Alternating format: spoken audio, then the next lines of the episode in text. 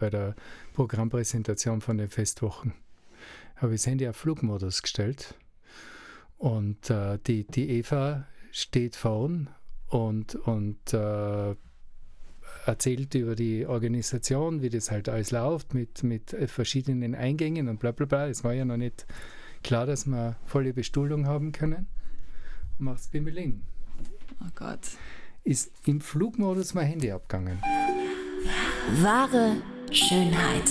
Der Podcast über den Sinn und Unsinn der ästhetischen Medizin. Mit Dr. Carlo Hasenöhrl und Sabrina Engel. Irgendwie ist es oft bei dir. Ja, es war, das war, das sitzt in den Knochen. Aber woran ist das gelegen? Ist es ein Keine Ahnung, es muss irgendwie übers Internet gegangen sein. Ich weiß es nicht, aber auf jeden Fall, dass es im, Fl im Flugmodus das Handy bimmelt. oh Gott. mir ist natürlich auch sauber gefallen. Ich bin dann rausgestürzt. Aber Also kurzer Check, Flugmodus ist drinnen, oder? Wobei bei dir, ich weiß es denn jetzt. ja, ja, bei mir ist das gar nicht. Carlo, wir haben uns heute ein ganz besonderes Thema vorgenommen. Ein schwieriges Thema, wie wir beide festgestellt haben. Oder ich zumindest einmal. Du beschäftigst dich ja eigentlich jeden Tag damit oder machst es vermutlich auch unbewusst. Wir wollen heute über die Ethik der ästhetischen Medizin sprechen. Und da sind wir mal gleich zu Beginn draufkommen, dass es da eigentlich ganz, ganz schwierig ist zu definieren. Wir arbeiten allerdings, und das sagen wir jetzt gleich zu Beginn, mit dem allgemeinen Begriff der Gesundheit, der WHO den wir jetzt gleich nochmal definieren. Die WHO definierte 1948, bitte wohlgemerkt, Gesundheit wie folgt. Gesundheit ist ein Zustand völligen psychischen, physischen und sozialen Wohlbefindens und nicht nur das Freisein von Krankheit und Gebrechen. Und da ist bei dir dann gleich das Gedankenkarussell losgegangen, weil es ja recht schwierig ist oder man findet viele Artikel, wo dann oft drinnen steht, ähm, sobald ein Eingriff es nicht zum Ziel hat, gesund zu machen oder die Gesundheit zu fördern, ist es ein ästhetischer Eingriff. Und da kommen schon die Blitze in den Augen beim Carlo. Das kann man einfach nicht so sagen. Das, also Ethik ist kein schwieriges Thema. Ethik ist ein extrem emotionales Thema. Also ich weiß nicht, ob es anderen so geht, aber bei mir ist es auf jeden Fall extrem e- emotional, weil ähm, das habe ich bei der ersten Folge schon gesagt, ich lasse mich nicht in das Eck der, der Geldmacherei drängen. Das ist Medizin, das ist Heilbehandlung, wie jede andere Medizin auch. Und genau, äh, mein 1948, das muss man sich auf der Zunge Ja, zergehen Wahnsinn. lassen. Also äh, wie, wie lang und immer noch gültig dieser, dieser, äh, diese Definition schon existiert. Und die trifft es einfach. Wo ist die Grenze? Ja, was ist jetzt wirklich äh, so unter Anführungszeichen Schönheitsbehandlung und was ist Medizin? Es, was, was ich als Arzt, und ich sehe mich nun einmal als Arzt, Na no. äh, habe es mal studiert, ich habe den, den hippokratischen Eid irgendwo zu Hause hängen, aber ähm, das, das, äh, das, was ich mache, ist, ist Medizin. Und wenn ich, solange ich Medizin mache, ähm, ist es, hat das nichts mit einem Geschäft zu tun. Natürlich müssen wir alle von unserem Job leben. Ich will ja auch nicht sagen, dass das, dass de, äh, dass das äh, irgendwie sträflich ist. Ja? Ich meine, wenn jemand, wenn jemand äh, in der Bank arbeitet und dabei Geld verdient, ist das ja auch nichts Verwerfliches. Ganz genau. Oder? Oder wenn jemand, äh, was ich als Elektriker eine Rechnung stellt, ist das ja auch nichts Verwerfliches. Ja, warum ist das dann bei der Medizin so? Ich- Das, ich meine, ich habe schon eine Erklärung dafür. Ja, wir sind es gewohnt, dass Medizin nichts kostet. Das ist, das ist die, die, das ist das Großartige und gleichzeitig Fatale unseres Sozialstaates. Ja. Ich meine, äh, wir glauben, dass Medizin gratis ist. Das ist es aber nicht. Medizin ist extrem teuer. Medizin und besonders die Medizin, die in Österreich gemacht wird, ist auf einem extrem hohen äh, Level und kostet Unsummen. Und, äh, und äh, wir zahlen sie alle. Ja, wir zahlen sie jeden Tag mit unseren Steuern, mit Abgaben und und und. Und dann kommt immer noch äh, oft einmal ein ordentliches Defizit raus. Es, es ist, es ist äh, äh, nie eine Geschäftemacherei, es ist immer Ja. Medizin. Und auch in der Ästhetik ist es absolut Medizin. Dazu stehe ich. Und äh, da lasse ich mir davon nicht abbringen. Die, diese Versuche gibt es dauernd, ja. ja. uns da ins, ins Geschäft, äh, Geschäftemacher-Eck zu, zu drängen. Natürlich gibt es schwarze Schafe wie überall. Ja, es, es ist, äh, ich meine, wo, wenn, wenn jemand so sich so hinstellt und äh, in der so in der High Society, äh, was ich von, von ähm, Reality-Soap-Stars dann irgendwie der beste Freund ist und, und äh, vor laufender Kamera irgendwelche Behandlungen macht, dann fragt man sich schon, was soll das? Ja? Ganz genau. Wenn, wenn jetzt, äh, was ich, wenn, wenn ein äh, Skistar eingeliefert wird in, in ein Spital und dort äh, behandelt wird, steht auch der Chirurg daneben. Natürlich ist ja auch sein gutes Recht. Er hat ja auch eine Riesenverantwortung. Mhm. Ja? Und, und äh, wenn, den, wenn er dann, wenn das dann nicht so klappt und er wird nochmal operiert, dann steht er wieder daneben. Ja, Ganz okay, genau. das ist alles okay, aber das ist, das ist nichts anderes. Ja. Ähm, ich will jetzt nicht, ich will jetzt nicht äh, den einen mit dem anderen jetzt gleichstellen, ganz und gar nicht. Ich, ich verurteile das auch, diese, diese Zurschaustellung. Ja. Ähm, aber aber ähm, mit, einer, mit einer vernünftigen Information, wer was kann und wer was macht, ist man noch lange kein Geschäftemacher. Ja? Also da, ich muss jetzt echt aufpassen, ja, dass ich da nicht in einen Strudel rede. Ja, aber, aber das ist, ist wichtig. einfach eine Herzensangelegenheit, mhm. weil ich bin, ich bin empört über, die, über diese Tendenzen. Ja, und es ist sowas von überhaupt weit weg von der Realität. Äh, in kaum einer Medizin muss so äh, auf so viele Dinge geachtet werden äh, wie in der, in der Ästhetik. Mhm. Ja. Da darf gar nichts passieren. Ja, man darf das einfach nicht vergessen. Am Ende des Tages, es geht um einen Körper, um ein Individuum, das jetzt nicht nur gesund oder krank ist, so wie man es ja jetzt pauschalisiert, sondern da gibt es eine Psyche, da gibt es einen Geist, eine seelische Gesundheit. Glaubst du, dass es an dem auch oft liegt, dass man das einfach immer außen vor lässt? Weil eine ästhetische Behandlung kann ja ganz einfach auch zur emotionalen Gesundheit beitragen. Es kann beides. Es kann zur emotionalen Gesundheit beitragen, es kann einen aber auch zu einer emotionalen Entgleisung bringen. Mhm. Äh, allein äh, die, die, die Erwartungshaltung ist ein Thema. Ja? Was erwarte ich mir von meiner ästhetischen Korrektur? Erwarte ich mir, dass ich mich einfach wohler fühle in meiner Haut, so wie wir es ja jetzt auch immer angesprochen mhm. haben?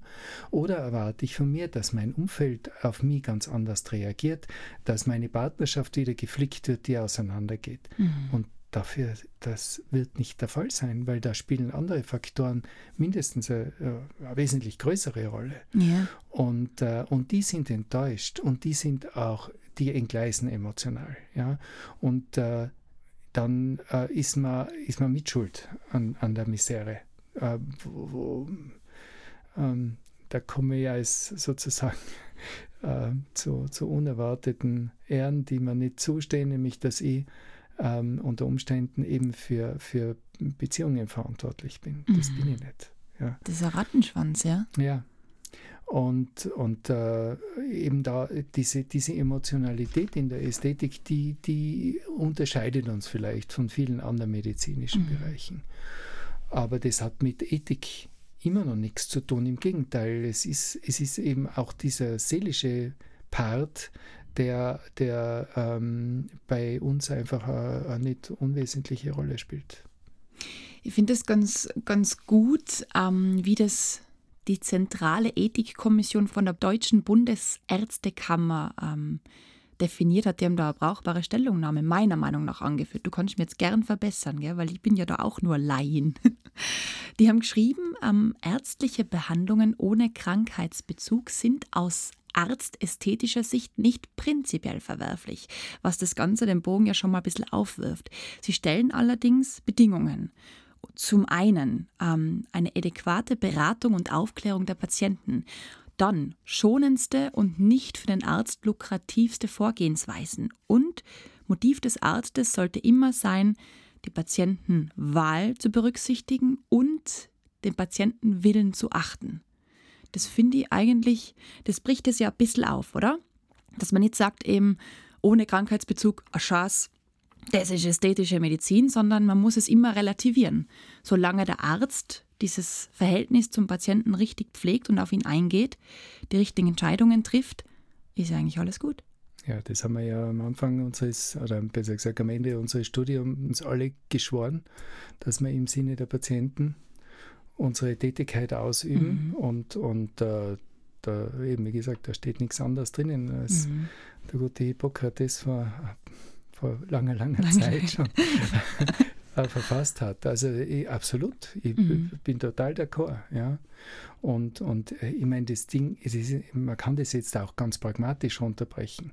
In dem Moment, wo man versucht, eben äh, äh, nur mal mit finanziellen ähm, Gesichtspunkten zu arbeiten, ähm, hat man keinen zufriedenen Patienten. Mhm. Und wenn man keinen zufriedenen Patienten hat, hat man einen sogenannten unter Anführungszeichen Problempatienten. Jetzt gar nicht so sehr, dass der, dass der äh, Patient jetzt schwierig ist, aber der ist einfach nicht zufrieden. Und wenn er nicht zufrieden ist, kommt er immer wieder.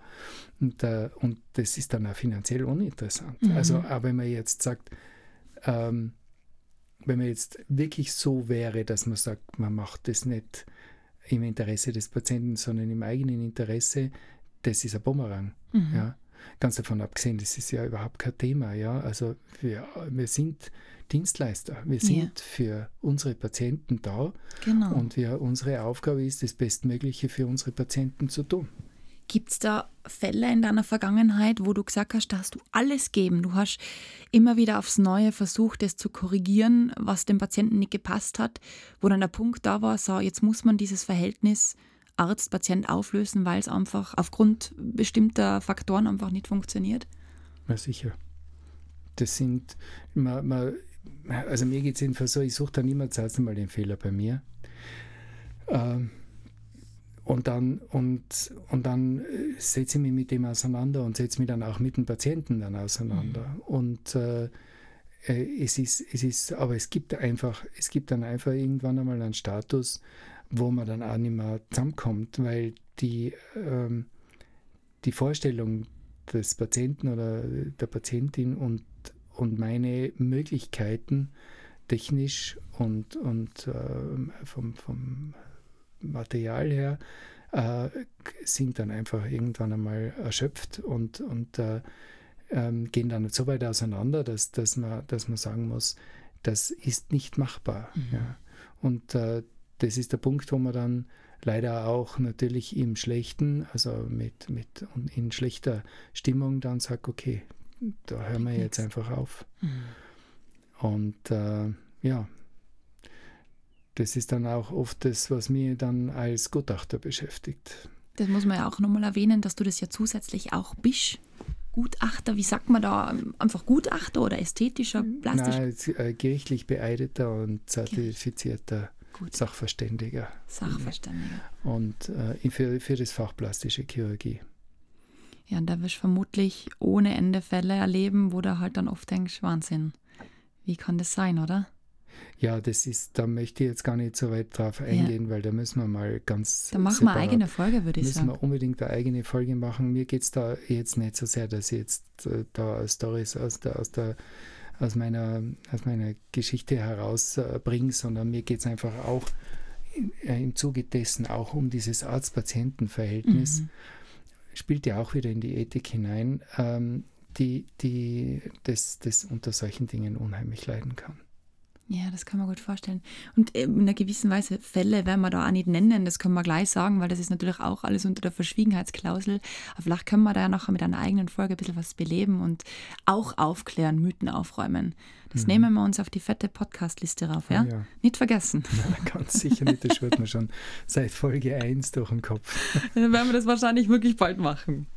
Carlo, äh, mir ist es eigentlich erst vor kurzem so bewusst worden, am generell als Arzt oder jetzt so wie du als ästhetisch praktizierender Arzt, man hat in einer gewissen Weise schon einen großen Einfluss auf den Entscheidungsprozess von einem Patienten.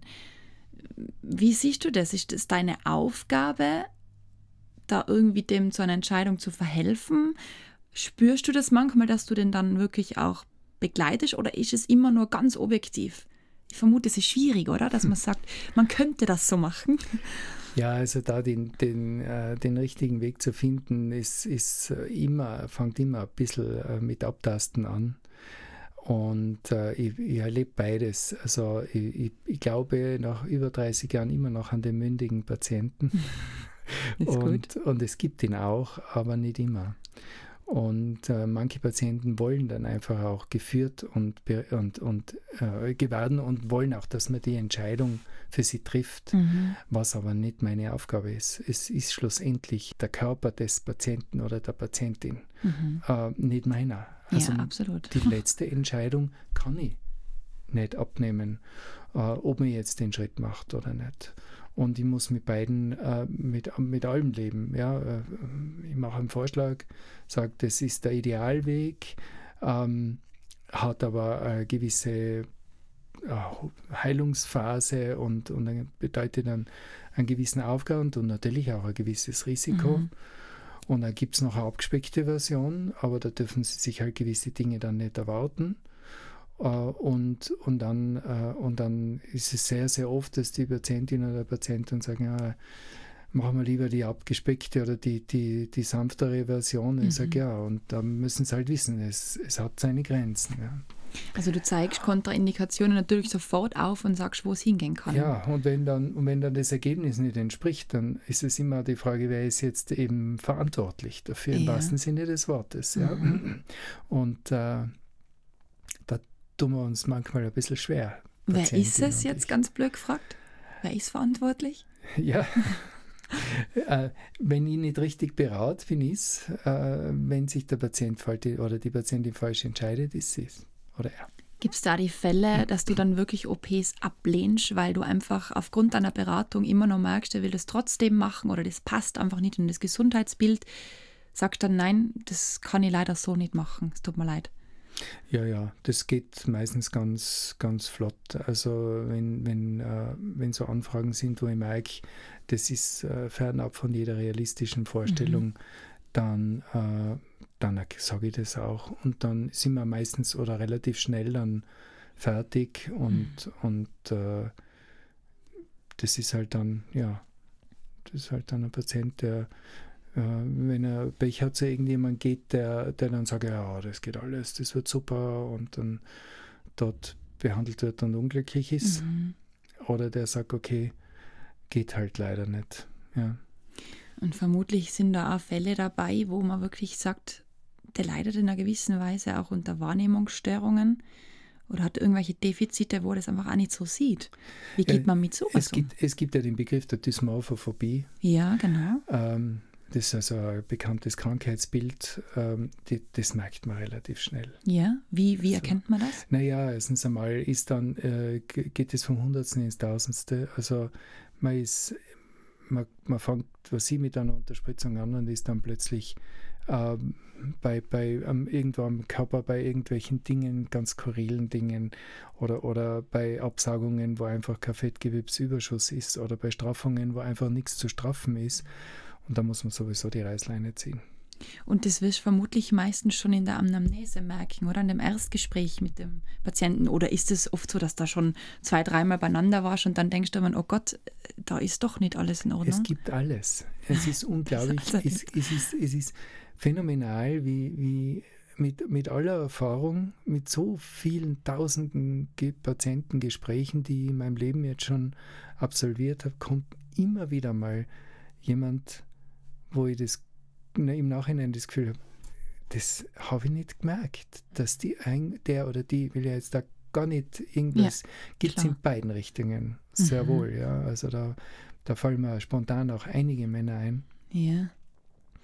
die einfach so eine, eine nicht erreichbare Vorstellung vom, von, von uh, ihrem Körper oder ihrem Ergeb und dem Ergebnis haben, dass man, dass man dann einfach nur sagen kann, also im besten Fall, Gott sei Dank, sind wir nicht weitergegangen mhm. oder Gott sei Dank habe ich das rechtzeitig gemerkt oder so, jetzt muss ich schauen, wie ich aus diesem Schlamassel rauskomme, mhm. weil zufriedenstellen kann ich die oder den sowieso nie. Aber das passiert dann nach 30 Jahren noch. Ja, das ist halt wieder das Phänomen Mensch, oder? Jeder ist anders, jeder hat seinen anderen Gedankenhaushalt und seine Emotionen und eben natürlich auch Vorerkrankungen. Geistiger ja. und körperlich. Und im Grunde genommen will man ja, überlegt man mal zuerst, was, was macht Sinn, was kann man machen, was ist denn eigentlich da? Mhm. Äh, ist, ist da was, ist es korrigierbar? Ist es wirklich etwas, was einen so dazu bringen kann, mhm. äh, sich äh, praktisch gewissen Risiken auszusetzen? Ähm, und wenn man das findet, dann ist man dabei und, und oft einmal eben verliert man dann so auch ein bisschen die, die, die Kontrolle darüber, dass man sagt, okay, das machen wir jetzt und, äh, und dann äh, kommt man drauf, ja, das wäre vielleicht besser, wenn man den gar nicht oder die gar nicht behandelt hätte, ja, weil einfach die Vorstellungen nicht stimmen. Was ist deine persönliche Behandlungsphilosophie? das Beste, das Beste rausholen mit dem minimalsten Aufwand. Mhm. Ja, also das äh, ähm, erst einmal herausfinden, worum geht es dem Patienten, der Patientin wirklich. Ähm, was, ist, was ist sozusagen vorgefasste Meinung und, und was ist realistisch und äh, kann, ich, kann ich das erfüllen?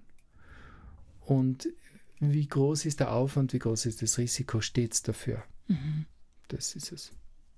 Ich kann mich noch erinnern, eben, es war auch in einer der ersten Folgen, hast du das ziemlich schön beschrieben eigentlich, dass deine Patienten und Patientinnen nach einer OP einfach frischer, entspannter, glücklicher und ausgeruhter aussehen sollen. Mhm. Und ich glaube, es ist auch das Grundcredo von einem Arzt, e-, egal welcher Art, ähm, so zu behandeln, wie man sich selbst behandeln würde. Ja, ja kann mir jetzt nicht in, in alles hineindenken, das haben wir ja auch schon ja.